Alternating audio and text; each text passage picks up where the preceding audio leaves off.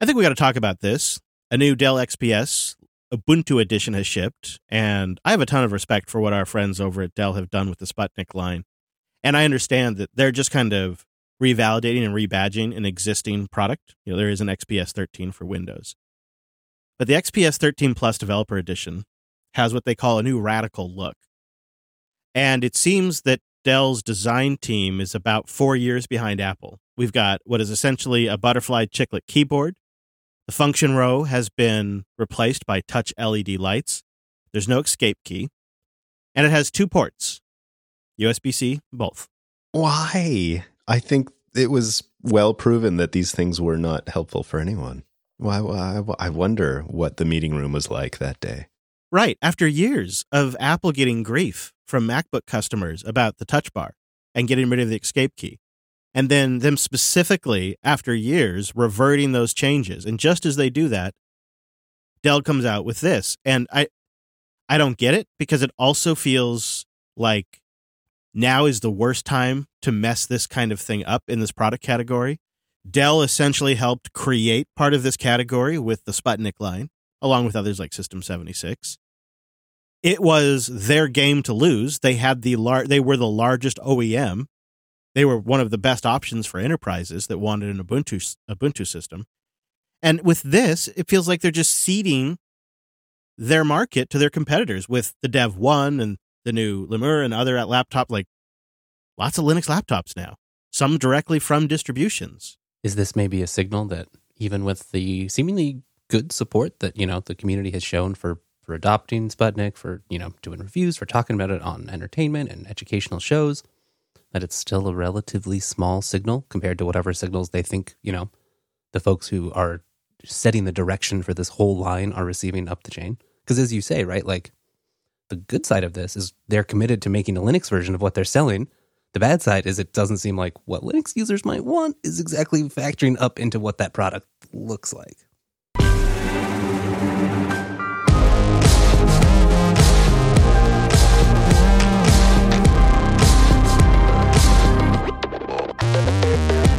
Hello, friends, and welcome back to your weekly Linux talk show. My name is Chris. My name is Wes. And my name is Brent. Hello, gentlemen. Coming up on the show today, we're going to take a sleeper distro, maybe you've heard of but never really looked at, packed full of modern Linux technologies, even though it has kind of a more traditional long term support release cycle. And it is also the final distribution in our summer of immutable Linux journey, and it is fittingly Endless OS. An old friend is going to join the show in a little bit and go deep into Endless OS with us. Plus, today is the day we are pulling names from our JPL hat to determine who is actually going to join us for our JPL tour. Then we'll round out the show with some boosts, some picks, and a lot more. So before we go any further, let's say time appropriate greetings to our virtual lug. Hello, Mumble Room. Good morning. Hello, Hello, Chris. Hey, Brent, and hey, Wes. Hello, you guys. Hello, hello. Great to see you in there. Plus, I think a record setter for our quiet listening room in weeks as we transition our mainstream over to our PeerTube instance at Jupiter.tube, I think a lot of people are saying, hey, you know what I want? I want a high quality Opus stream that's super low latency. And they go get Mumble. And then you have Mumble set up for other stuff as well. So welcome in, everybody. Also, a big good morning to Tailscale. Our friends over at tailscale.com have created a mesh VPN protected by WireGuard's noise protocol. It's like peak WireGuard implementation, the kind of thing you hope somebody would build when we first started talking about WireGuard. It's here and it's a game changer. Go build a mesh network just for yourself using Tailscale. Go say good morning and get it for free up to 20 devices at tailscale.com.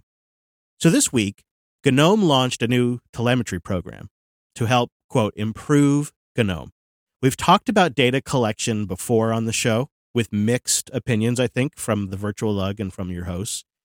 GNOME has created this tool directly. It's not pre installed on any distribution or with any version of GNOME. It collects your Linux distro and its version, obviously, uh, your hardware OEM model, CPU, etc., that it can kind of grok from the system. It checks to see if you have Flatpak, and if you do, if FlatHub is enabled. It looks to see what applications in GNOME are pinned to the dock, you know, your favorites in GNOME. It checks to see what GNOME extensions you have installed. I think we should come back to that. And it checks to see what your default browser is. It's called GNOME Info Collect and it's out there right now for anyone who wants to grab it and run it on their own system. They've got SUSE packages available. Arch package available, Fedora package available, and a Snap available. I don't know. I'm curious to know what you think, guys. But this seems to me like perhaps the best compromise we have seen yet of this information collected. It's voluntary. You have to go get it yourself. In the download page where you go to get it, they tell you what they're collecting. Wes, you gave it a go before the show. I did, although, you know, I thought I'd try to be a little bit of a troll and try it out on a plasma system. It was too smart for that, though. So, yeah, no dice. You got to run it from a GNOME system. But it's super simple. I really like that. It's just a little Python app. They do ask for some help getting it packaged. So, if those are skills you have, maybe go take a look. But it's really easy to run. It doesn't have a ton of dependencies. And, of course, it's all open source, seemingly including the bits that run the server. Oh, that's an interesting observation. I wasn't aware of that. I notice it's not yet packaged for Nix, though I think someone in our, our Nix Nerds Matrix chat room did create a flake for it, right? Looking at you, Kenji. That's great, Kenji. Thank you. Brent, how do you feel about this stuff? I know you're probably one of the more privacy conscious ones on the show. This is pretty voluntary. It doesn't come pre shipped, although I actually think it'd be more beneficial if it did. And at the end of the GNOME setup wizard, it asked you to collect this info because you're going to get such a tiny, skewed demo that downloads and tries this. But is this just the compromise we have to make? Well, I think having a choice is actually really refreshing. Uh, we've talked about this several times in the past, I think, but to have it be, you know, written in a language and be open source, so at least if you're really interested, you can go see what's happening. Uh, and that they're so upfront about what's being collected, I think is really helpful. And that to me even feels like, okay, well, if that's what they're looking for, I could see from a de- developer's point of view how useful that might be for them to target certain systems and certain applications and user interfaces and stuff like that. So I think it's really just the the transparency that's helpful. If you if you know what they're collecting and you think it's helpful and you want to help in that way, and that's a good way for you to help, then yeah, I don't see why this is harmful in any way. So I would I would say let it be a choice and ma- let them be upfront about it in the installer too. It's helpful. I I am almost hesitating to really say this, but it's happening as GNOME becomes feature complete, or they settle on the features they want to support. Doesn't it seem natural that they would look towards extensions and what extensions their community are using the most, and then seeing if they have a way they could just safely build that into GNOME itself. And so one of the things that jumped out at me on this is they're checking to see what extensions are installed on a GNOME system, and I think that could be a significant data point for them. In my personal opinion, I think for a long time there's been a culture of underplaying extensions for some of the GNOME developers. And so getting data like this where you're going to see there is some consistent extensions. And I can just tell this is, you know, I've been using GNOME very consistently since GNOME 3.12. I took a break for a little while, but came back around 3.12 and I've always had it on some of my systems since then. And you can tell if anybody who's been running it for this long, you can look at the extension page. You can see what developers update after a GNOME release. You can sort by popularity. You get an idea of which ones are getting feedback. And you can tell some of those extensions are probably on like 80% of GNOME systems out there. They're just maybe pre installed by a, a distro maker. So it'd be great for them to get that signal.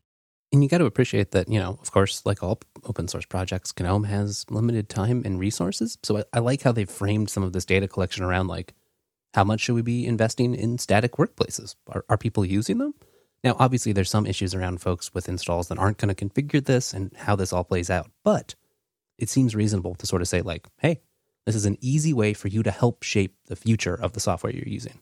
There's also the possibility that somebody like me who does like static workspace on my secondary screens and a moving workspace on my on my main screen, that's been working really well for me. Maybe I'm the only person that uses that, and so they decide by the data they're going to take that away, and I'll be sad.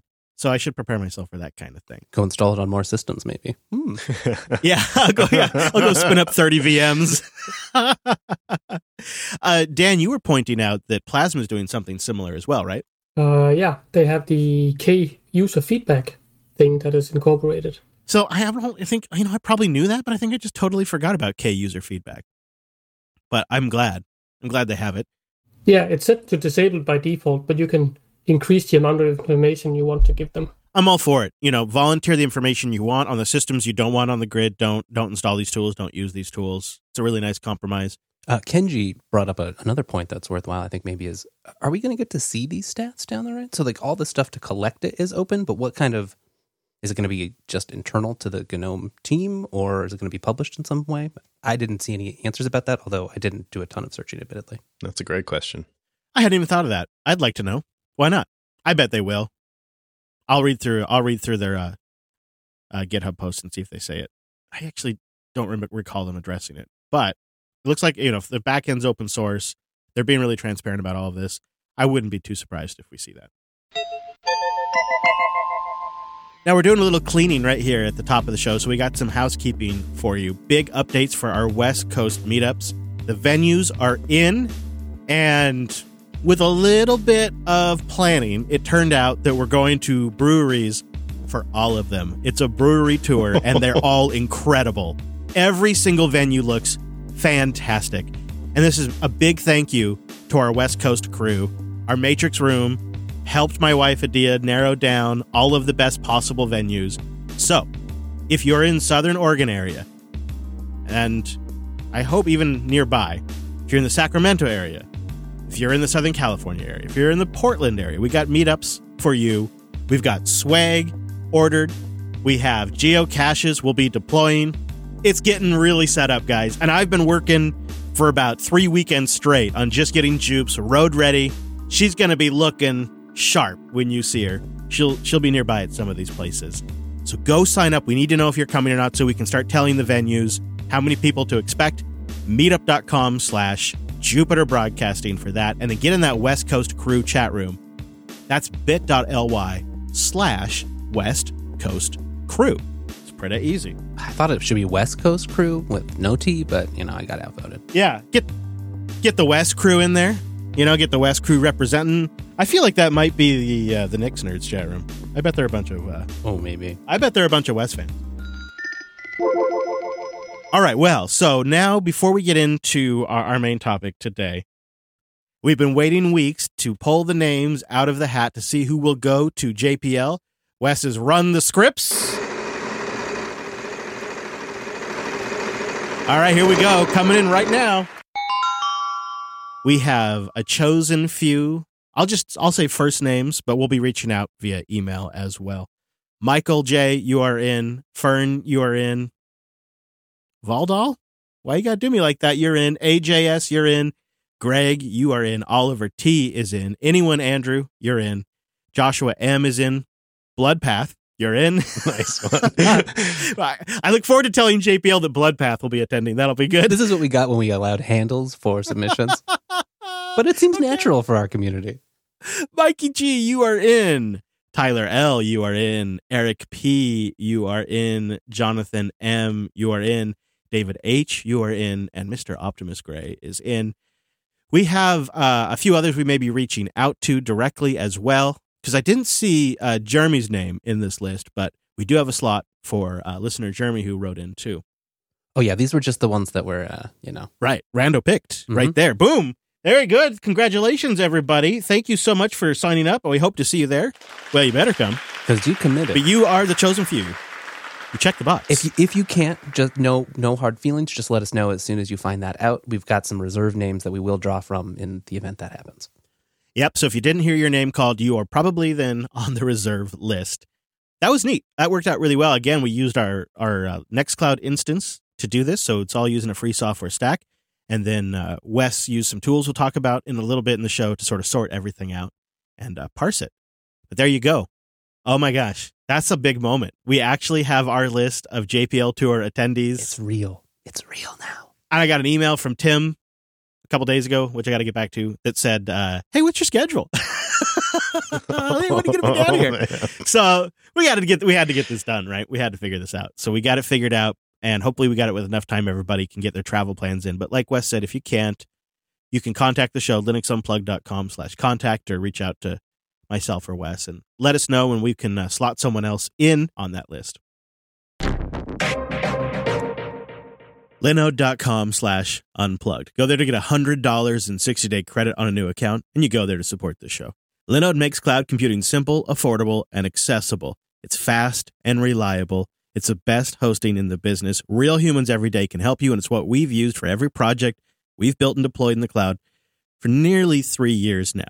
It's really powerful. It's fast, 11 data centers around the world, and they have an interface that everyone on our team can interact with at their own skill level. Like you can use backend automation tools, which I really appreciate, or you can use their really simple cloud dashboard, their API, their command line tool. There's a lot there. And it's made it really possible for us to work collaboratively on this new website that, yeah, we're deploying on Linode. Where else would we deploy something like this? And of course, Linode also has that S3 compatible object storage, that object storage, which I just absolutely love. You put it all together with the performance, the support, and then it really seals the deal with the pricing. They're 30 to 50% cheaper than the major hyperscalers out there, but better than that, guys. This is the model you want. This is the model where you get a Linux box, where you can SSH into a Linux box and you actually get root access and you can control the system, right? The hyperscalers, it's all abstracted away from you with their esoteric language and their esoteric names and their esoteric interface. And God, I like saying esoteric because it's so true for those different, I don't know. I'll just call them hyperscalers. I won't start swearing, but you know how I feel about it. Like, that is not the future that I want to see. I mean, I'm glad that's a product for some people, but I want Linux systems that I can get access to. I can install the packages, I can manage. That's my infrastructure. And that's the model Linode is continuing to make awesome and excellent. And they're doing it with the best performance, the best support, and 11 data centers for you to choose from. Go build something, go learn something, try it for yourself, and support the show. That $100 really lets you try it. Linode.com slash unplugged. One more time, go support the show and try it out. Linode.com slash unplugged. Back home baller. Damn straight, y'all. Yeah, that's right. It's time for some baller boosts. First up from T. Cario with 30,000 Satoshis. Cause I'm a back home baller. If I want something, I just holler. A longtime listener crashed your Mumble server at one time with emojis. Hey, ouch. Hey T. now. Cario, but thanks for owning up to it anyway. Just want to say thanks for putting this together week after week. It's been a great journey, and this is the one podcast I have always looked forward to for years now. Keep it real. Hey, Oh, you keep it real, T. Cario. We really appreciate you. Yeah. Thank you, TC. that's amazing. Your baller boost also helped put us on one of the uh, top boosted uh, lists for the Fountain.fm podcast player. So thank you very much. We didn't get a ton of boost this week, but this was this definitely uh, it's made up for it. So thank you very much. We got the boost that mattered. Speaking of, here's a boost from our friend Gene Bean with 13,370 sats. Cause I'm a back home baller. Uh, you might be interested in this one, Chris. Gene Bean writes, I think I've found a good meetup.com alternative. He does note you can hit him up on Matrix if you want some more details, but the short version, I asked around on the Fosstodon Mastodon server and got a lot of good feedback about Mobiliz- Mobilizon? I don't know how to say that. Mobilizon and a few other services, though Mobilizon seemed like the best fit for your guys' possible needs. I did a little bit of time looking into this, and it looks like it's a free Libre and open source software set maintained by the same folks behind PeerTube, uh, Framasoft. What? Really? Oh, lovely. How do we not know about this? I wonder if it's like a play on mobilization. I think it's French, so I'm sure I A said it wrong and B we're missing several layers of nuance. M- Mobilisons. Oh, oh, Brent knows it. Yes, I do. I have the uh, the French tongue. I got to say, I've legit never heard of this. I've heard of some of the others, like Get Together and whatnot. Never seen this. So this is super interesting. I really appreciate that. I will definitely take a look at that. Have you guys ever heard of this one? No, but it's got a it's got a nice website, and um, yeah, it might be might be worth a look. That's great. Well, thank you very much. If you'd like to send us a boost, you can get a new podcast app at newpodcastapps.com. What we're doing now is we're splitting out the uh, the baller boosts uh, from the uh, regular boosts, I guess. We we appreciate all of them. But what we're doing is for the last half of the show, towards the end of the show, we're going to pivot to just boost quality. The signal is what we'll choose for which boosts make it into the show. So we have a special spot to thank the people who are helping support the show directly with the baller boost. And then later on in the show for the feedback section, uh, any boost is welcome. It just has to uh, meet a certain threshold of signal, I suppose.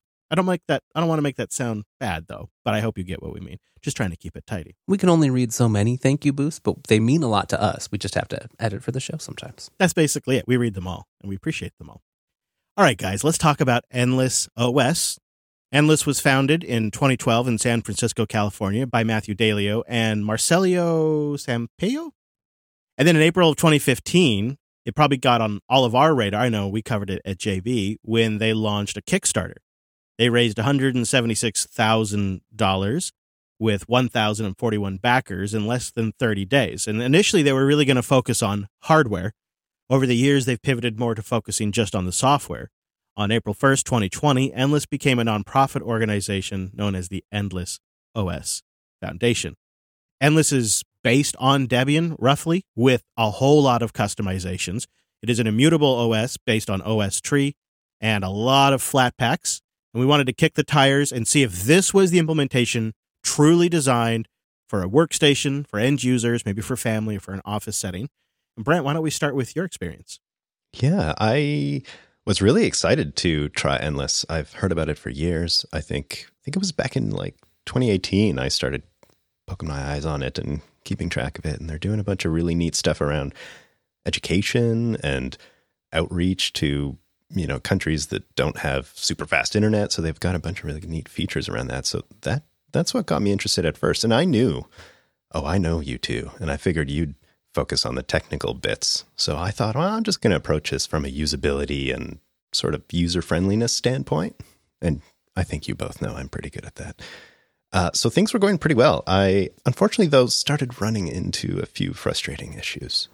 I'm here testing Endless OS and feeling some frustrations. I really want to like Endless OS. Uh, there's some really nice stuff about it and some well thought out sections, um, but I'm running into some performance issues, which I never expected. I was originally running it in a virtual machine on my ThinkPad X250, and it was running kind of slow. And I thought, okay, I'm going to give it a good chance. So I pulled out my workstation and installed it on an SSD, internal SSD, because um, I thought I'm going to give it the best chance possible. And I'm running into some issues. So, there's, uh, in particular, I think a great example of how frustrating this is is there's one of the 12 icons that appears in the launcher is called system which is a little bit confusing. I thought it was going to be like system information or something like that. It ends up being, which I think is also great, ends up being a teaching tool for computer internals. And it's uh, like graphically cartoony and looks kind of fun. But it just brings the entire system to a halt. The graphics are super glitchy. Whenever you move the mouse, one of the cores on my CPU, which has six, it's not a slouch of a computer. It's. Uh, I guess it's an AMD Phenom uh, 2 1075T. Graphics are AMD RS 880, so it's an old thing. It's got 8 gigs of RAM. It's an old thing, but um, not not a slouch by any means. And uh, yeah, one of the processors just get pegged whenever you have this thing open and you're scrolling your mouse around it. But it also just brings the entire system to a halt to the point where it feels like I'm running this on a Raspberry Pi or something. And it is so frustrating. I, it is like the slowest experience that I've had in a long time. And uh, maybe it's just that application, but it seems like the whole system just, oh, comes to a halt. Just wasn't performing the way you wanted there, eh, Brent? Yeah, and to be fair, I think it was that particular application that was causing that issue. Unfortunately, it was the very first icon I clicked on when I when I booted Endless for the first oh, time. No. So uh, because I thought, oh, that looks interesting. Yeah, I did. I did pretty similar too, and it it just kills the performance. It's just yeah, yeah. And I don't know why that is because they have another application called Hack, which is a teaching tool for coding, and it's it has very similar feel to it in terms of like the graphics uh, that are presented as a user interface, and yet it seemed to perform perfectly. So there, has got to be something there, and maybe it's fairly trivial for them to address that. And I, I don't think it's necessarily a, a perfect representation of the rest of the experience, but I have to say it took it took the whole experience down several notches for me because I just well, it just it just wasn't great. But there were some other things that I really loved, like um, the login screen was super simplistic, but had a ton of accessibility options, like more than I even knew existed, which I think maybe considering their audience, uh, they're trying to make it as inclusive as possible. So that was really cool to see. But I did run into a bunch of other paper cuts, and I'll be curious to hear your experiences. Like, you know, my internet isn't very fast here in my little cabin. Yes, I'm back home, everyone. Hello, Canada. So I thought, okay, I'm going to try their metered selecting my Wi-Fi as a metered connection. I just thought, well, see what happens. And I got some weird things happening. Like one of the one of the things that happened in the uh, software updater was that it suggested it was downloading the newer version of Endless OS. Uh, the installer I had was a little bit of an outdated version, So it suggested it was downloading, but it never would. Nor could I cancel it, and, nor could I kick it off. You know, on purpose. And so that was my intention with using the metered connection. It was like, well, I don't want things to download in the background because I have some productivity that I want to get done and and downloading huge ISOs or whatever sometimes can take an hour or two here.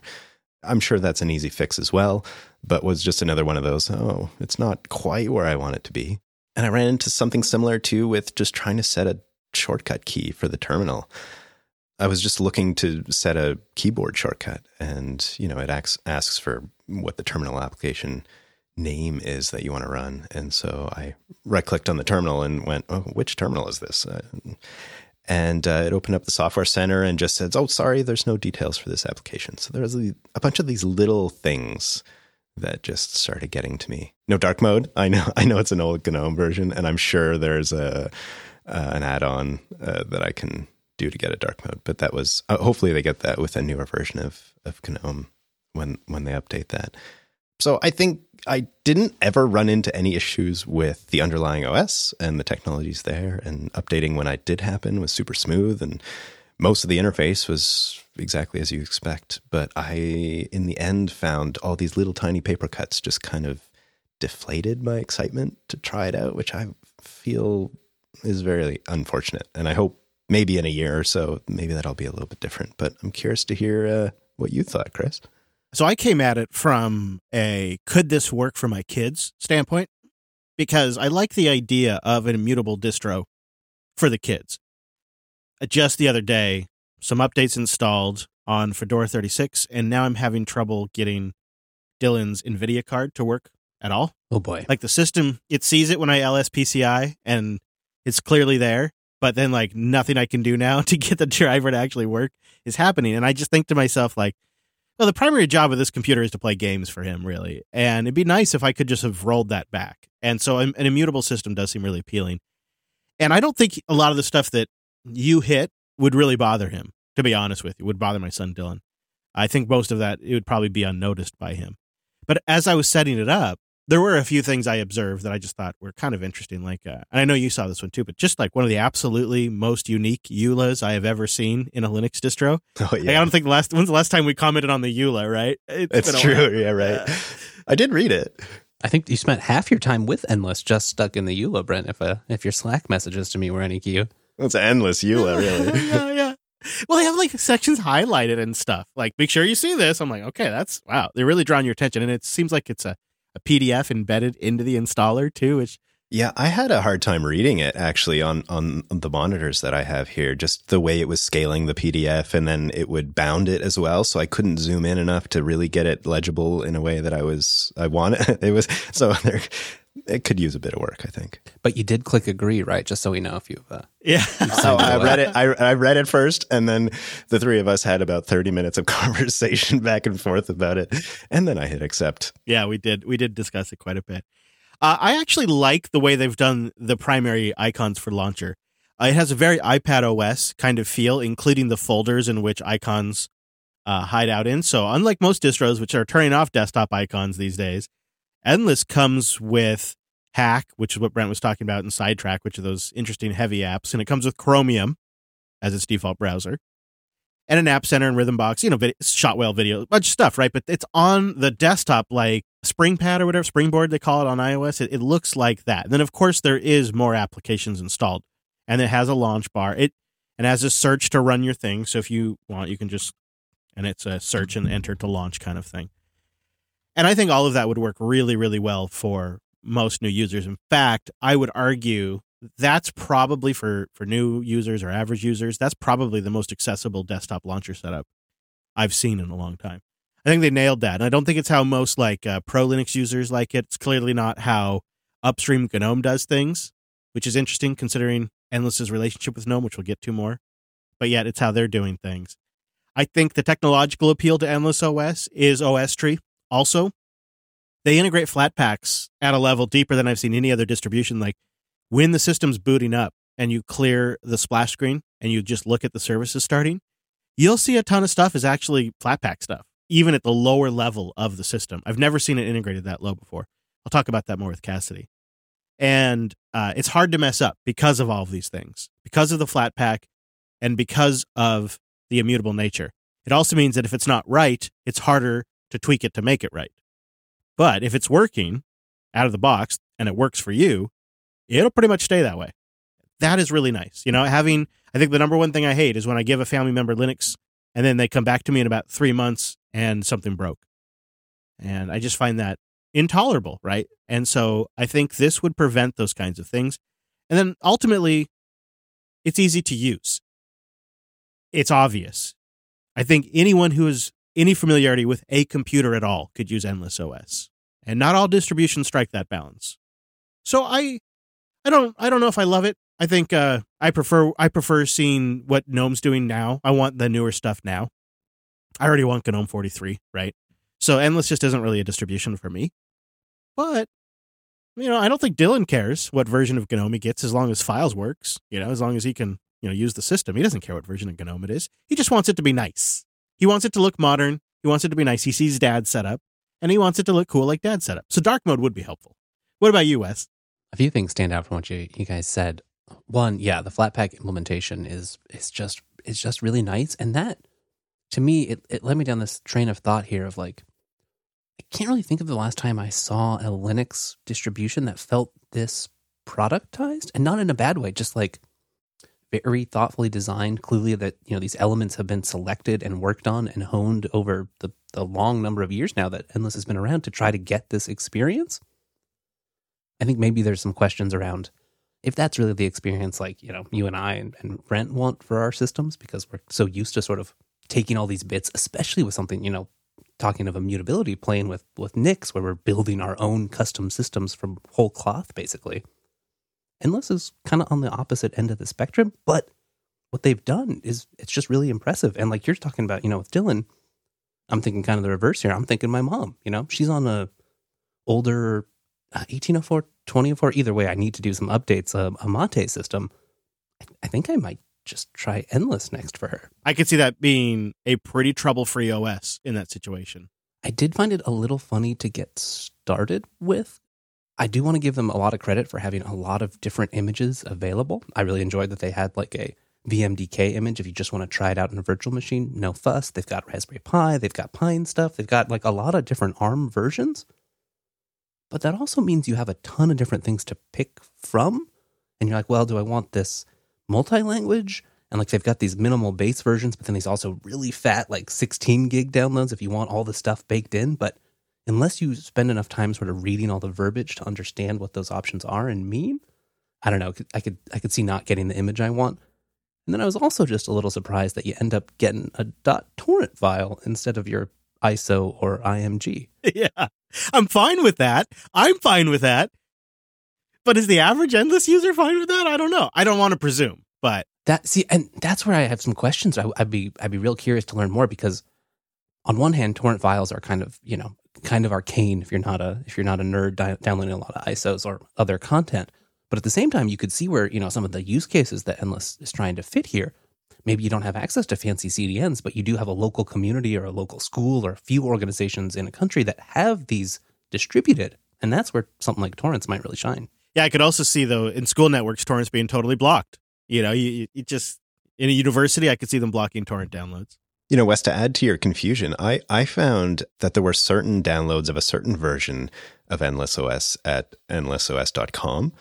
And then there were a few places at endlessos.org where I think more of the de- development happens, where I found more updated versions like 4.0.8, I think it is, is the most recent. And I was a little confused.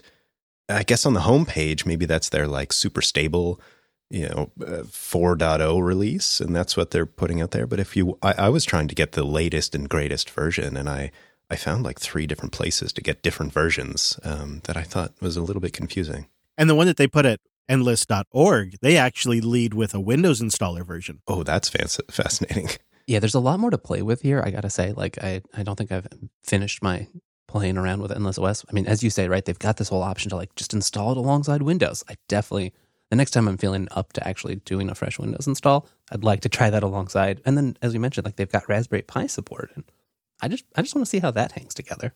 Yeah, it is. A, it makes for a confusing set of download options, but I guess you know it's nice to have those options. so either way, for an enthusiast, it's fine.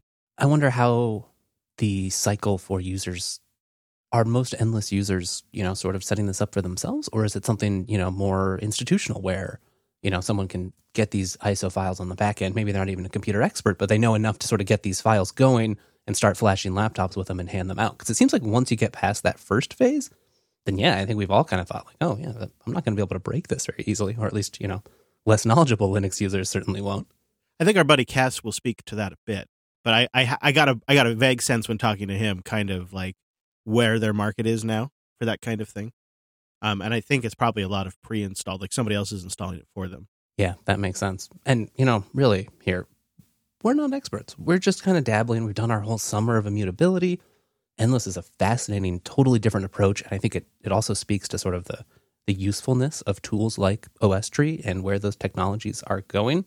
But we wanted, you know, we wanted more details, and thankfully, our dear friend of the show, Cassidy James Blaede, was willing to sit down earlier this week with Chris. He's now working at Endless and had a bunch of insights to share with us. So a big welcome back to the show, Cassidy. It has been too long. I think the last time you and I chatted might have been in person at System 76 last year. Yeah, yeah, it's been a minute. A lot has changed for you since then. So I know you're now over at Endless. I think probably the last time you were on the show, you were still at Elementary. Yep. So tell us uh, what you do at Endless and what your title is over there and all that jazz. At Endless, I'm the partner success engineer, and basically my job. It, it's funny because it, it's kind of this almost uh, what's the word amorphous job description, but it's basically like make sure that our partners are successful and whatever whatever's needed there. Uh, and practically, what that means is I'm a bridge between the engineering team and partner organizations. So there's like non other nonprofits, non governmental organizations, sometimes governments that are deploying Endless OS in you know various places around the world, and I help make that happen. Interesting. Those sound like some pretty heavy hitter clients. It's interesting too because you know knowing what I know about you and and sort of your your style and your taste, I think it seems like Endless is, is a really good fit because Endless OS itself is one of the most polished Linux distributions that I've ever used. And there's a lot that goes into making a distribution this nice, this well put together, and this accessible to end users. But yet, I wonder if you agree, because I know you've been around for a minute in the Linux community. It really doesn't feel like many people are talking about Endless. Why do you suppose it doesn't quite get the attention, maybe, say, a Mint or, or another distribution that's really desktop focused out there? Yeah, well, and it, it's funny. It definitely is kind of a sleeper sleeper OS in a way, um, as far as within the Linux community. Um, and I think a big part of that is because the Linux community, shocker, is not really the target audience of Endless OS, and that's fine, and that's actually pretty cool.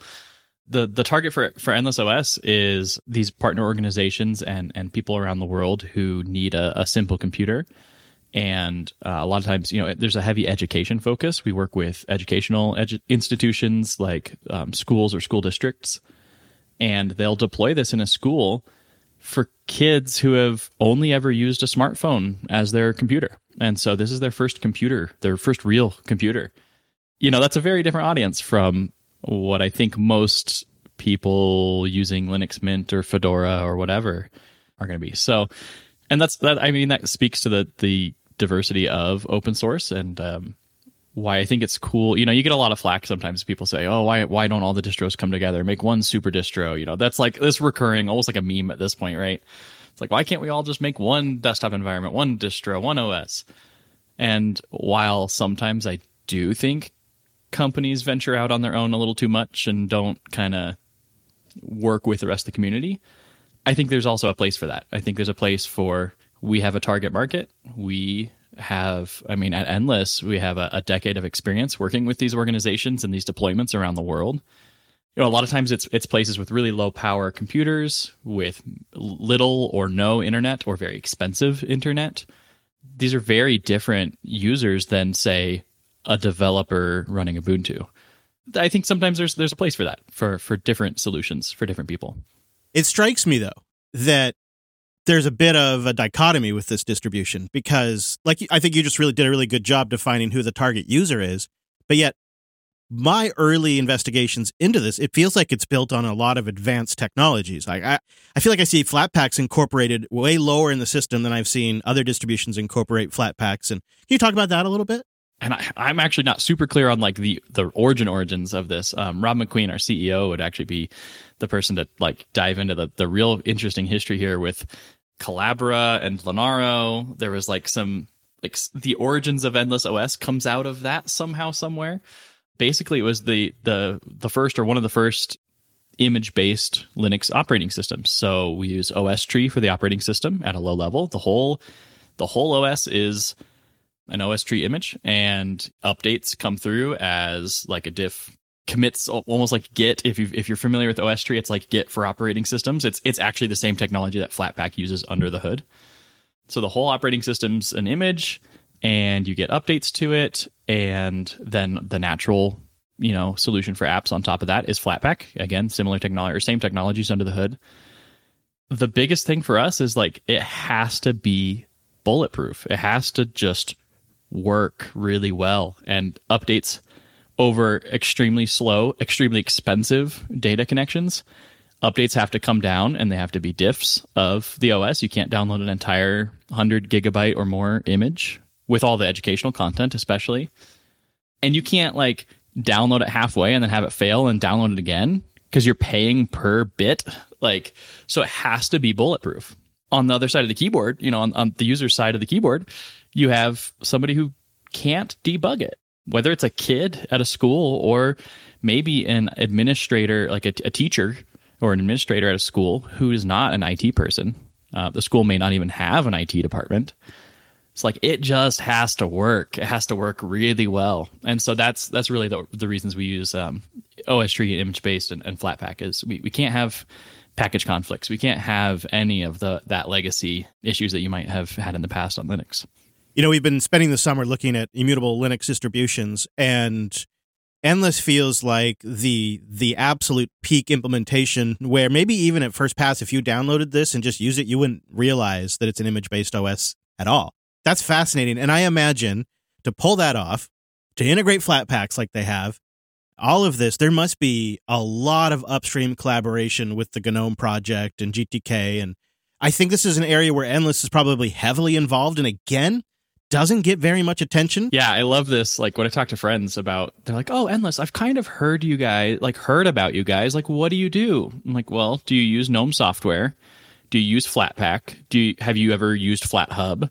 Have you ever used the Pro Power Profiles work? Have you ever done anything with metered data? Have you ever like if you've done any of that stuff, you've used our software, and because we've written it upstream. Uh, if even if you've like gone super wild experimental developer, like if you're testing GNOME OS, which is like the open secret GNOME operating system that's you know just for CI or just just for testing in CI, not on real hardware. That uses the endless installer as its installer. Like we contributed that upstream to GNOME. Much of the work going into GNOME these days, I don't want to take credit for everything. Like obviously there's so many people and there's such a diversity of people involved in GNOME. But like much of the work that you don't realize in the GNOME community and the Flatpak community is done by endless people. Yeah, I find that absolutely fascinating. And of course, users get the benefit on all of the distributions, but it creates this interesting situation where, yeah, Endless isn't necessarily shipping the latest GNOME base. It's like, what, 3.38 or something like that base still? You know, and of course, GNOME 42 is out and they're working on 43. But yet, a lot of the features I'm now enjoying in current versions of GNOME are, are actually here in Endless already. Yeah, yeah. The the metered data is a big example of that. And it was years ago. I went to a, a Hackfest in I think it was in London at a Red Hat office with a bunch of GNOME people, and I was there like I was half representing elementary and half representing System 76. Like this is the beauty of open source and all the companies and, and organizations involved in open source is like like I'm I'm still involved with the exact same people as when I was working at System 76 doing elementary in my free time and now I'm working at Endless and but yeah, the, the focus of that Hackfest was metered data and parental controls. And those were two features that didn't exist in GNOME weren't standardized in any way. Uh, they existed in Endless OS downstream, and we Endless sent people to like, hey, how do we design it in a way that not just works for us and our use cases? We know we have we have weird use cases for for our, our weird users, you know, compared to the broader Linux community. But how do we actually do it the right way upstream? And so now that's why parental controls is is is built in. Um, there's a what's it called malcontent, which is a great name for a library. It's a library for implementing like parental controls and and um, content aware, and it it piggybacks on the Flatpak and AppStream data. So like you can restrict your your apps that are opened based on like what kind of contents they have. Like there's all these efforts that like we've been kind of had our fingers in that really make for a really good experience for any general purpose operating system as well. Yeah, and it makes it safe as a family machine desktop OS, and that's nice, and not one you have to tinker with. Yeah, exactly. Yeah, we hear a lot of people who are like, "Hey, I heard this endless OS thing. Like, I'm a developer. It doesn't really make sense for me." Which, first of all, that's side note. Like, I do a lot of development and I use endless OS, but I get it. Like, maybe maybe an Ubuntu or Fedora installer or something is better for you, and that's fine. But like, we'll hear from these people. But my, I I bought a laptop for my kid and I threw endless OS on it, and I just don't have to worry. And it's like, yes, exactly. You don't have to be an IT person to run it you don't have to like worry about the content because it has parental controls built in and it's proven by tens of thousands of, of active users out there around the world of like different cultures and, and different deployments in different countries. So it's a it's a pretty safe bet.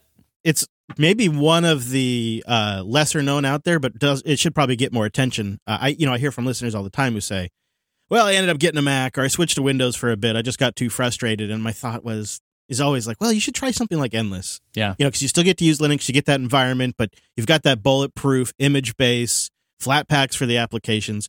You know, as we kind of wrap up this this little summer journey into immutable Linux, I wonder if you agree that it's going to take a long time, but I could see in five to ten years, your average users that are you know by, they're getting Linux systems, maybe they're shipped from a, a manufacturer for office work and enterprise work and school work doesn't it seem like just the the trend is going to be all of those are inevitably going to be immutable based systems, image based systems in some way, just because of the the problems that solves for everyday users? Seems inevitable to me. What about to you? Yeah, absolutely. I I'm actually more surprised that it's not already happening sooner, if that makes sense. Like uh, I've been using Silverblue off and on kind of it for for a while it was like my way to see what gnome was up to before i was as deeply involved in the gnome community because i just knew you know i don't really want to fiddle with honestly it was like for me I, I wasn't used to fedora package management and so i was like if i just i can't do fedora package management with uh, with silverblue i knew there's rpm ostree and stuff but like so that was the reason i started on silverblue and i think it was like thir- on fedora 34 and then that install i upgraded to 35 and 36 i upgraded to like the alpha of 36 and rolled back to 35 and that was like flawless. That's like what sold me and like what blew my mind was like Yeah. oh this this is just this is just the way it, it should be. This is just the right way to do it. And and i think like i think all the right people all the important people working on things know that. I think the hurdles we have to get over is like developer tooling which i'll say with like with toolbox and flatpak builder and stuff the developer experience is actually really good too i'm still kind of getting used to doing everything in a toolbox but but it's really nice to have that separation between your host os and your development environment and It's a sound concept. here's maybe here's my hot take i would be shocked if fedora doesn't switch to like silver blue as the default within the next three years maybe that's i feel like that's maybe a Oh. safer bet i was gonna say five but i was like let's be aggressive Yeah, five was my bet. So three is a little aggressive, but that it's it's wild, and I feel like I've had a blind spot on all of this really until about April and then June of this year when I really started paying attention at the beginning of summer.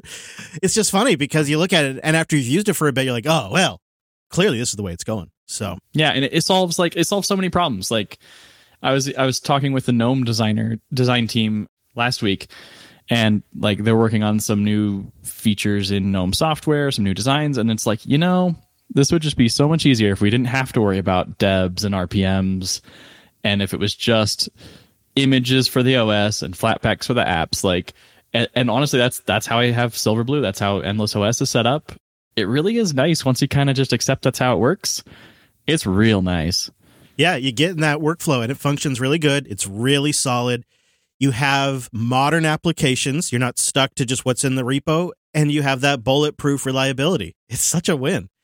Well, Cassidy, it's been really fun to dig into this. Endless looks like just a beautiful OS. It's just a really great piece of work. And uh, stay in touch. Thanks for coming on and chatting with me and keep up the great work. Sounds good. Thank you.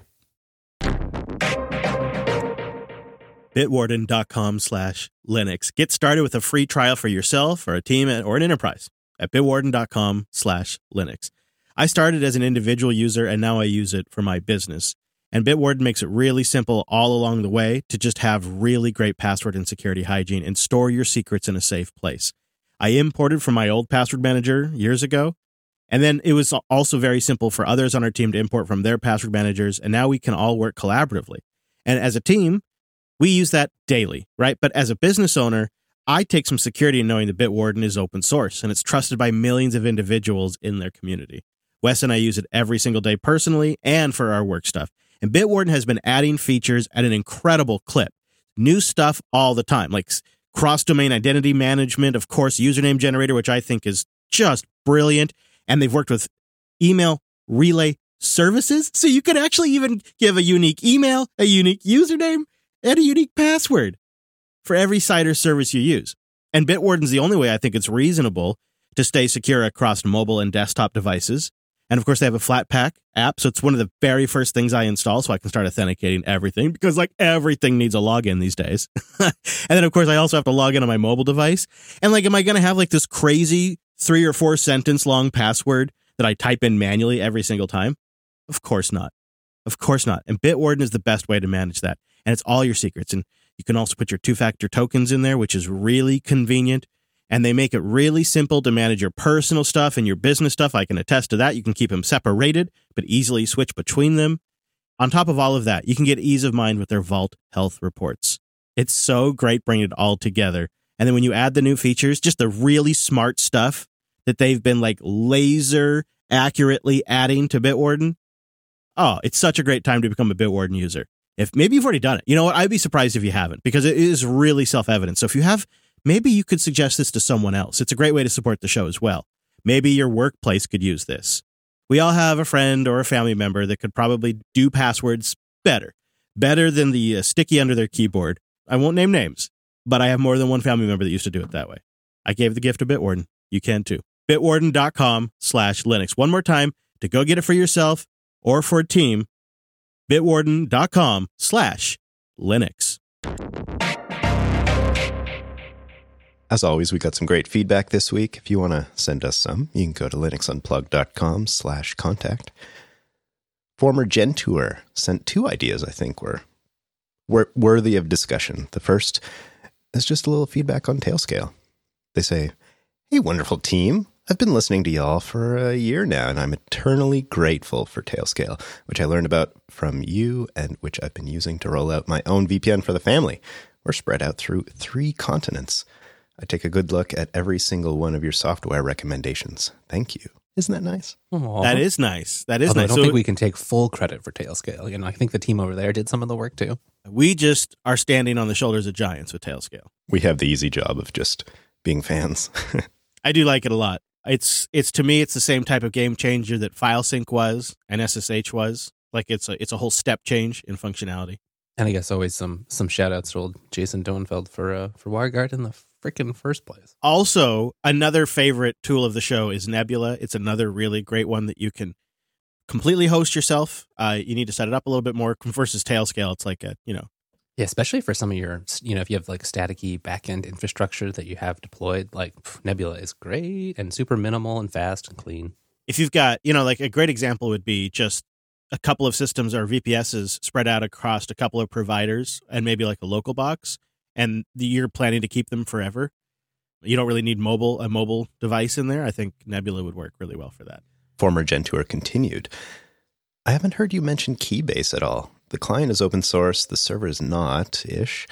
It uses GNU PG to implement end to end encryption for several sorts of things full featured chat, group chat, file sharing, Git repos, even, and general encryption slash decryption of files. It can even act as a sort of social network where you follow people and can view their public file folders as well as privately chat with them. Works right on Linux, Mac, Windows, Android, iPhones, and of course, it has a pretty capable command line interface as well. The former startup was acquired by Zoom in 2020 after those first security shenanigans, but everything on the client side still remains open source. Chris, I think you've used Keybase in the past, have you not? Or you, you've explored it? I remember that. Yeah, I guess I still technically have an active Keybase account. I'm kind of sad Keybase never really took off more. It felt like it was out of all of like the sort of social things. I think it was a little early. It was a little complicated, but what it really gave you is a way to verify who you are. You know, because they they if you go look at like a Keybase profile, you can find mine keybase.io slash Chris Elias, I think. And if you go there, you'll see sort of like these ways I verified this is actually my identity, and that's pretty useful uh, in you know the current world that we live in. And so I do that via some, you know, GPG keys. You can do that via Bitcoin addresses. You can do that via by proving a tweet, a GitHub entry, your Reddit account. Um, I also put a file at jupiterbroadcasting.com that verifies that, you know, just to show that it's me. And I think that's a great concept. And then now they have a Slack like chat interface. It works on Linux. Yeah, they have built a lot of kind of cool tools around Keybase, and it does seem like if you've if you've taken the time to kind of set up your Keybase infrastructure and you know verify all these things and connect all your keys and identities, it, it can be well worth it because it, it kind of integrates all very nicely in a way that feels a little disparate and thrown out all over the place sometimes with our other solutions. I think the the really the truth is though, and you just can't overlook it. You can't just shrug it off. Is that Zoom bought them, and I think that just leaves everybody with a little bit of a bad taste in their mouth. Especially considering the folks who were probably some of the primary consumers of Keybase, right? Like it was never probably going to be a, a, a giant mainstream thing. It was going to be for like privacy folks and tech nerds, and all of whom are a little sketched out by Zoom, maybe. I think that's part of it, right? And it's not like they've messed it up. They've pretty much just left it alone. It really doesn't seem like they've they've screwed up the product, but I, I guess that could change at any point. And I think it's just a non-starter issue for some people. Like honestly, if I tried to get you on it, Brent, and I told you all about Keybase, and then I told you it's owned by Zoom, wouldn't that give you pause? There's a hesitation for sure. yeah, I would say so. And now it is time for Le Boost. Our first non bother boost of the day from our friend Bronzewing with 9,001 sats. It's over 9,000! I've been listening to you for about a year now, and a question just crossed my mind. Well, hey, hey, welcome to the show, Broswing. We're glad to have you. Their question, though, how do you guys all know each other? Or how did you all meet? That feels like a big question, eh? I'm kind of glad this came up because I'm it's all starting to fade for me. So um, I mean, I remember Wait, haven't we always known each other? And we've always been doing this show. I don't really remember a before. time. Right. Uh, this is a, just a side. Uh, realized last week, several weeks late, that Linux Unplugged has been running longer than Linux Action Show. Whoa. That is cool. Isn't that mind blowing? I believe Coder Radio has been too. Perhaps not in total years, because we took some time off and we did Computer Action Show. We did we we fooled around for a little bit, tried twice a month for a bit, but yeah, definitely in episode numbers and maybe in actual runtime. So I remember that for episode 100 of the Unplugged program, we did a barbecue meetup, and uh, Wes came with uh, food and commentary, and uh, then I think it's just been every week since then. That's pretty Yeah, much yeah. been it. Pretty much. We got some like Mexican food and like talked about show stuff at one point. I seem to recall. Oh, okay, You, you sure. invited That- me back like a couple of times, like, "Hey, yeah, you want to come on again?" And then at some point, I just stopped leaving, or I started. I just started showing up. I guess I don't know if I was invited or not. I do like to warm people up with a little El Precios. That's uh, Right? It's Mm. one of my maneuvers. Now that you're talking about it, I sort of recall us revisiting. It might have been for episode 400 uh, that that you did a revisit and you had a clip from the barbecue, and Wes's first like on the air clip, and I think that was uh, pretty great. And I remember playing it back, and it was like you'd, you'd think Wes had been doing it for 100 episodes. Like he just hit the ground running. So I was like, well, this guy's got to get on the show. Brent, remind me, how did we meet? I, I it must have been through the shows. Linux Fest? Okay, yeah. What else do you remember? It's like I say, it's all fate. That's why we got to. It's good we do this. Yeah, it is. I think Linux Fest is probably a, a well, both a great place to meet people and also a place where those memories just get sort of squashed and there's so much so happening. many. and yeah, this was Yeah. Linux Fest Northwest. So I I think it was must have been maybe 2017 would be my best guess. Wow, really? Yeah, and I had planned, I was living in Northern Ontario at the time, and I had planned to see my brother who was out here in BC and also do a little road trip to go to my very first Linux Fest. And that happened to be Linux Fest Northwest. And of course, as a JB fanboy at the time, I wanted to meet all the folks. And uh, I ended up driving from BC. I think, oh yeah, in a, oh, that was, what a crazy time. Anyways, I rented a car and drove from BC across the border uh, into the US and made my way to the Linux Fest Northwest parking lot the night before the event started. And it was so late, and I didn't have a hotel. I had a tent, but there was nowhere to pitch it. And I was like, okay, I guess I'm going to sleep in the back of this car that I've rented, which is not the first time I've done this. and uh, you're in a pinch, you know, you're very resourceful, Brent. Right. I did bring water. And I ended up sort of on campus where they hold Linux Fest Northwest. And I just so happened to find Jupes. And I was like, whoa, I think I'm in the right place. I don't know exactly where to go when the event starts, but I know at least I'm in the right vicinity. Yeah, we were there overnight camping as well, so we were there the night before, That's true. and you- we're kind of hard to miss. Yeah, right. And I and then as I was parking, I was like, well, I don't want to park too close to be like that creep. That's you know, just w- within the bounds of the creepy creepiness, but not so far that I don't like. I don't know. So I picked a spot, camped there. I think it was like two or three nights in that car. It's crazy. So I met you at the booth the very first time. You probably met a hundred people at that booth, so I don't think you remember. No, that's is that true? I thought we met in the par- I thought we met in the parking lot in the morning when we let Levi out to go to the bathroom, and you were out kind of like waking up and stretching. Oh yeah. Oh, you're right. I mean, I'm not a morning person, so but yeah, you're right. I was like, I don't know, brushing my teeth or something out of a out of a, a bottle or something And, like and my that. my first thought was, did this guy? Did he time it so that way we'd be he'd be out there when we came out? Like I was wondering, was he waiting for us? Like, I do remember that night. It rained like crazy too, and I had my windows open, and that caused some issues. oh man, Oh yeah, good memory. Yeah, I I was aware that I didn't want to like jump you guys at that point and be one of those one of those people. So I was hopefully I left enough space.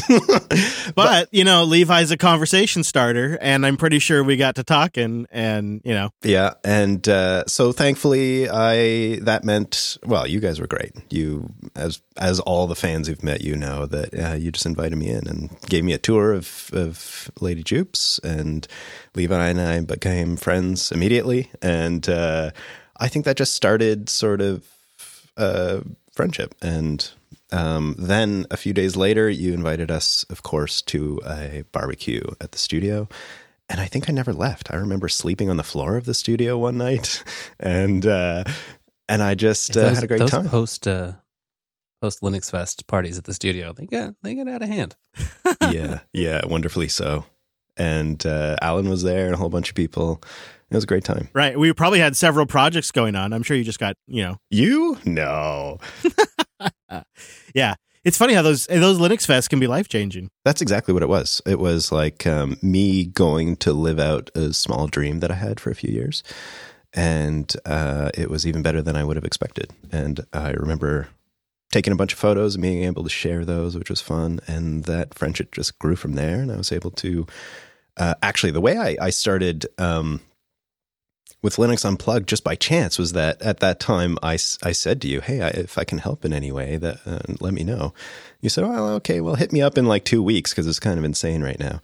And so I did. And you were like, Oh, well, actually, Wes is like going to Bali or something. And uh, I need a co host for Linux Unplugged for a short time. You want to join me? I was like, Sure. Let's see how this goes. I've, uh, that- yeah, right. That was I was super nervous back then, but you were you were kind enough to give me a try, and then uh, I never left. I bet we talked about digital photography. That was, you know, I was fascinated. You know, Probably a professional photographer using Linux. It was, Yeah, uh, you know, don't see those every day. Yeah.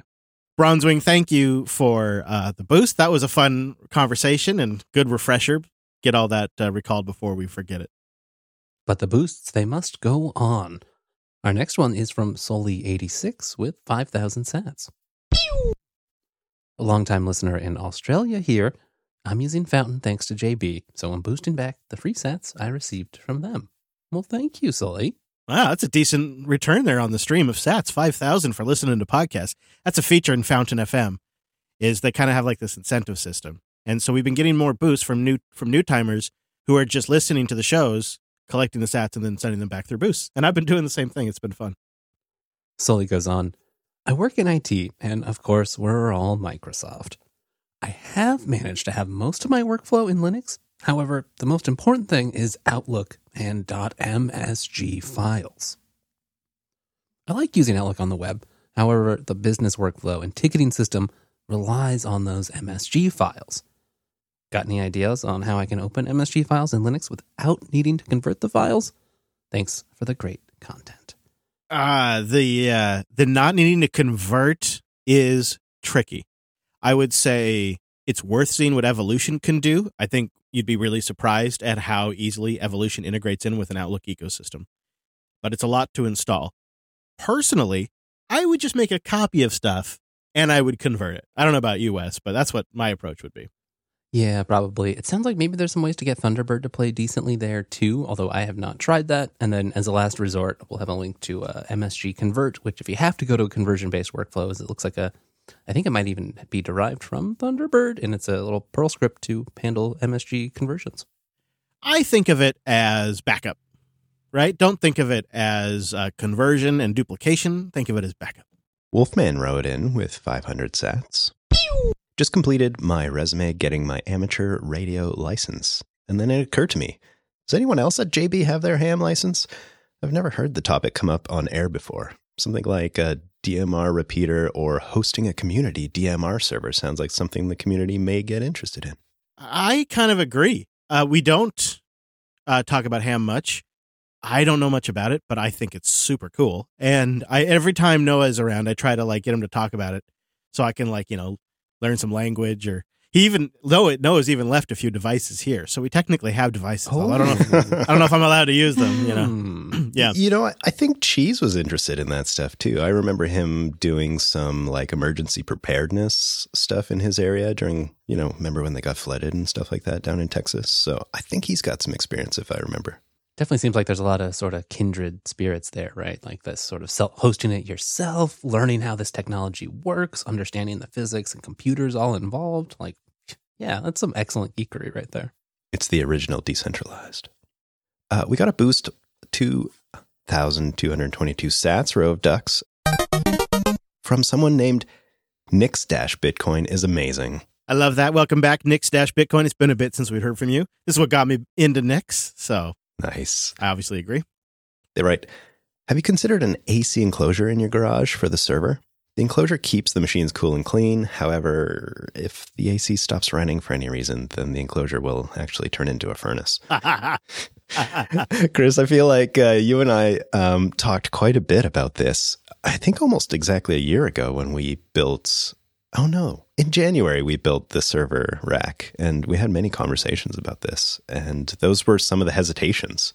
It was like, okay, well, if we put in some infrastructure, someone has to maintain that infrastructure as well. So how can we do it? I had some ideas about doing it passively, but I wonder what your thoughts are now that you've been living with the heat again. of course I've been all over the spectrum on this. I am beginning to discount Colo. We got we got more boosts that came in just like I want I want a second the the the Colo stuff. Cool cool your roll on that. We got some people that that had that opinion and you know, we've talked about maybe building a box in the garage, but Jeff and I were talking before the show started. You know, Jeff's been out here, he's seen the studio. You think maybe we could do it with some insulation and decent cooling, or at least we have a shot. Yeah, I think if we insulate the garage uh, attic, because those are typically not insulated at all, maybe double insulate, uh, you know, where it usually is at the barrier of the roof, and then up top with the rafters, and then definitely insulate the garage door itself. Um, that might be enough with a little, you know, a fan, a little bit of airflow. It doesn't get too hot up there. Yeah, and if it, you know, if we kept it somewhere in the 80 degree range, you know, maybe even a little higher, I'd be fine with that. The servers have survived that. You know, it's all used gear. Well, and we, we don't need it to be necessarily perfect uptime. You know, like if there was, okay, there's two heat, we, heat waves a year and we shut it down for those, that's at least a lot better than where we're at now. I foresee me being in the attic here in a week or two. I can see that coming. I'll, I'll bring a suit. You know, what? I- we'll bring Jeff up with us after the road trip, right? And all of us will come up and we'll insulate the we'll insulate the garage. Let's make a plan, and I'll take the time off. Let's go. All right. Well, that way Brent can record up there. All right. You're right. That'll be soundproof. Very good. I think it could work, guys. I think it could work. All right, and then I just have a couple of shout outs. A 50 sats from uh, VIP Torso, listening from Finland for over a year. Sent in 50 sats. That's like a penny. But it's just amazing that you can do it, right? Like, that's what I think people have to appreciate about Lightning. Uh, we got a row of ducks from Mr. Quackers who said he's thinking about changing his names. His name. Whoa. Yeah, he's thinking about changing his name. I I would be sad. Uh, I like I like Mr. Quackers. I think we have a really great soundbite that goes with it. Quacka waka, it's a treasure. Yippee! Pick your new name based on soundbite ability. That's all we. Mm-hmm. We got 2,000 sats from Trev Dev, who uh, said uh, loves Guix. You know, geeks. You know, I call it Guix, but it's I know we're I know we're drawing the, the summer of immutability to a close, but but maybe I need to sneak Guix in there. good. No, use this scheme. Yeah. Ah, there's only so many days in the summer, though. We also got 2,323 sats from Logic. Uh, he boosted when we were live, and we had we were having some trouble last week, and he was helping troubleshoot. So I'm going to be leaving Helipad up during live shows. We don't actually have the live tag yet, but some people are still boosting in during the show, so I don't want to miss those. If you'd like to send us a boost, go grab a new podcast app, newpodcastapps.com. Podverse is totally free. It's an F Droid, it's on iOS, it's an Android, and it's going to be all over our new website. So then, then you really get like the trifecta because the web, the mobile apps, GPL, it's gorgeous. You heard us talk about Fountain. That's one that lets you actually earn sats for listening to podcasts. And Castamatic is great on iOS as well. There's a whole bunch over at newpodcastapps.com, including Breez. You don't have to change your podcast app. And Boost CLI if you really want to be a geek. We got a bag of picks here. And uh, what do you say, Wes? Should we give just a mention to Visi Data? That was one of the many tools that you use to go uh, sort the hat to get our JPL names. Yeah, we definitely should, just because you know how we love dirty command line picks, and uh, this is one that multiple audience members, you know, anytime we talked about fun little command line tools, or especially like command line spread spreadsheets or like data manipulation or charts, Visidata came up, and I hadn't had a chance to actually play with it until I was kind of going through these CSVs that we got out of our Nextcloud and thinking, you know, there's got to be a better way. I don't, I don't really want to do this in a browser. I definitely don't need LibreOffice installed on this machine, and I have a terminal. Visidata was perfect. You can do operations on multiple rows, multiple columns. You can do pivot tables. You can do charts, and because it's all like powered with Python, you can just run your own Python scripts on the data powered by Visidata. It's it's pretty rad. And it was very handy. I think this is probably a tool we'll be going to for these types of things in the future. And I love that it has pivot tables. Uh, Minimec sent in a Google Teller pick. This one's uh, kind of creepy, isn't it, Minimec? Yeah, that that's a really cool one. You will love that one. So I was reading my favorite uh, news site, uh, which is Der Standard.at. It's an Austrian news site. Give it give it a try if you're familiar with the German language. Um, so they wrote an article about that tool, Google Teller, and that is a tool that gives you some uh, feedback from your internal computer speaker whenever there is some data exchange between your browser and one of the Google servers and services, like uh, Google Search, Google Ads, Google Fonts, YouTube, whatever. So imagine the situation you have Google Chrome or Chromium open and you type something in the address bar. In these two browsers, you have the active word prediction active. So whenever you type a letter in there, your computer starts beeping. And that, in the end effect, means every single address you type in, in in Google Chrome and Chromium in the address bar gets sent to Google. Everything, everything. Other example, you have an ad blocker, uh, you don't have an ad blocker, and you start loading your favorite news site. I mean, your computer is screaming because of all the Google ads, for example. Or interesting fact, you have the whole site loaded and you start scrolling around, and all of a sudden you have these beeps again because I don't know, some cookie sends the exact position you are on that site or some other info to Google. It is really a weird, interesting experience. So that, that tool is, is really worth playing. You will find the, the code on GitHub. You have to compile it and it's only working in Linux for now because it works in combination with IP table, other IP tables. But in fact, the installation instructions and usage are well described. And I guess you will do a link in the show note. You got it. We will have a link in the show notes. So if you want a little audible indication that motivates you to get rid of Google as fast as possible, that's the way to do it. Imagine combining that with a like game plan to migrate off Google in one week to just really get you across the finish line. You should treat it maybe like a radar detection tool, you know, where you hear those little beeps and you worry about your safety. and then Brent, we have a feedback uh, item that came in. It's a feedback pick. We do. Josh wrote in and suggested uh, Espanso. I think it's probably the best way to say that. It's an open source text expander that has builds for Windows, Linux, and Mac with Wayland and M1 beta support as well. Get out of here. Whoa. Yeah, I know. As you might have expected, it's also written in Rust. This, oh, are you serious? That's great. So this is really handy because Text Expander is one of these independent tools on the Mac. I I think it's I don't know, but it you, you set a you type a sequence of characters, you know, like um, some sort of short code that you've created, and then it will expand that to like a whole set of predefined text that supports variables and whatnot. Super common for like just doing rapid replies to emails or some sort of repetitive thing that you have to type a lot. You add a short code for it, and then it expands it out into a fuller sentence or whatever it might be. Maybe it's you want to insert your address or your email address, and you don't want to type it out every single time, or a web address, or maybe it's a block of code. And it's a really handy tool. I've tried it. I find it to be really heavy on the Mac and expensive, so I didn't actually. I've never really tried it for a prolonged period of time. But the idea that you can get this working on Wayland is huge because I kind of had given up on this concept. I thought this is going to be something I could only do on X11. So this is a fantastic find. Plus, it looks like it's GPL 3. I mean, that's kind of rad and Rust and quick and a really slick little website and a nice little repo and seemingly some good docs.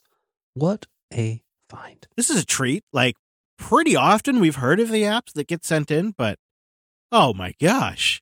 And it has packages, of course. All these things have packages, so you can extend it, add more stuff. Shell script support, form support. Oh, that's nice. So you can add, you can replace some of the variables. Oh, this is getting installed after the show, gentlemen. That's what I say. They've got a deb. There's an app image here. Hey yo. Hey Wes, see if it's in the, the Nix package repo. Would you? Ah, not this problem again. I'm sure it's in the AUR. Dang it. Well, that was great. If you want to send us in something, either a boost or a regular old email, that's just great. You can head over to linuxunplug.com slash contact. I'm curious to know out there if anybody out there has Endless OS in production, or maybe you've deployed it for somebody. If that's you, send us a boost or send us an email and, and let us know how you're using it. I'm trying to get a sense of how well it's known in our audience. I guess on that same token, I would like to know if you've never heard about it. Let us know that too. I'd like some, just some kind of data points around Endless OS and how it's perceived out there or how it's getting used. And if you want to join us live on a Sunday, we do this show over at jupiter.tube at noon Pacific, 3 p.m. Eastern. And something that we do for our members at unpluggedcore.com is we record this live stream, which is huge. It's uh it's like 2 hours and 20 minutes ish. It's getting close to that right now as we go. It's just a lot more show. We uh we have some stuff we're doing, you know, we got business we're attending to and you get to listen in on all that. See how the podcast sausage is made. And we also make an ad free version available as well, if you just prefer something short, concise, and fully produced by our editor, Drew. That's unpluggedcore.com if you'd like to support the show and keep us independent. That's like the turkey bacon to the sausage of the full show. Yeah. And uh, you can uh, get the full, like, what would it be when you do the Jupiter party? Would that be like the meat pack or what? what is that? Like, it's a veggie burger stack? Like, full English breakfast? Yeah, get the full English breakfast over at jupiter.party. Support all the shows, get all the features. You you pick which shows the blood sausage, sausage though. That's. God, Jesus God. You had to go there, Wes. No, Wes. No. I'm gonna get that visual out of my head. Thinking like mashed potatoes. Maybe one of them's mashed potatoes. Maybe one of them's catfish. I don't know. You let me know. I don't know. Don't miss Linux Action News. That's all I know. That's all I know. LinuxActionNews.com. We're covering the stuff that really matters in the world of Linux and open source every single week. We'd love you to catch it. So go grab that. And links to everything we talked about today over at linuxunplugged.com slash 473. You get our Mumble info, our Matrix info, the contact form, all of it over there. And go check out the new site, new.jupiterbroadcasting.com. Let us know what you think. Thanks for joining us. See you right back here next Sunday.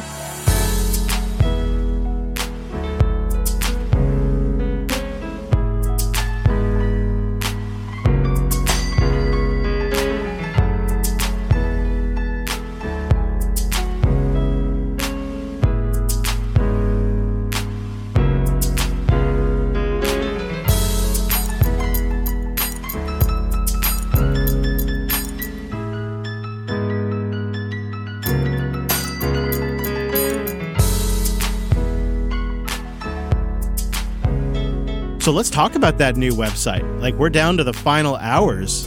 Is it hours? I thought we had days. I think you could measure it in actual hours. That's right. it's true. We need a countdown. We need a countdown. Some say it is the final countdown. Final countdown. Yeah, I, yeah. Um, ah, we don't have a license for that. Dang it. No. Well, I could just sing it. It's fine. Um, it's definitely the last kind of week for what we have.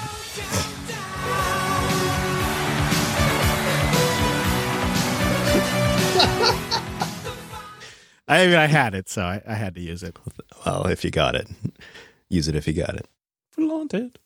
Yeah, I feel like it's definitely we can say it's the last week for our what we're calling the 1.0 milestone of the website. I think maybe the three of us should have some discussions on whether or not the current website does everything we need on the um, in, as far as the back end goes.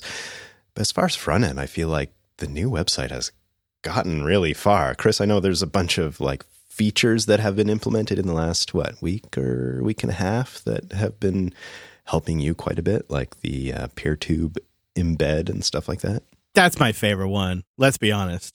I mean, there's so much good work going in, so I don't want to play favorites. I love all my children, but how awesome is this? So I may have mentioned this already, but now when you go to the new new.jupiterbroadcasting.com site and you click live, that site will auto embed the current live stream from PeerTube. Just automatically gives you the current live stream. We don't have to do anything. We don't have to put embed code in there. It just drops it right in there. No updates, no manual stuff. It's awesome.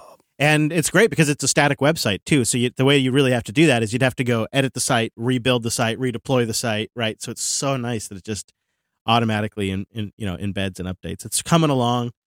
Um, I think it's getting really close to a 1.0. I think there's a little few, you know, there's a few things like down here we can still clean up at the bottom and stuff like that. But Yeah, there's a bit of bit of stuff to do, but um, I feel like the essentials. The important part is like all the yeah, all the bones, right? All the pieces that like are hard to figure out or can it work that way? It seems like that is all resolved and now it's kind of just the the polishing layers. And I want to say a huge kudos to everyone who's been helping on this project. I've been uh, super impressed with how many people have been involved in the Matrix Room, but also um, the number of people who've been committing ideas and changes and opinions and all of that to the project. So thank you to everyone. And I think it's important to say that Kyle Potts uh, put in quite an amazing PR last week, and it just got merged, I think, a day or two ago.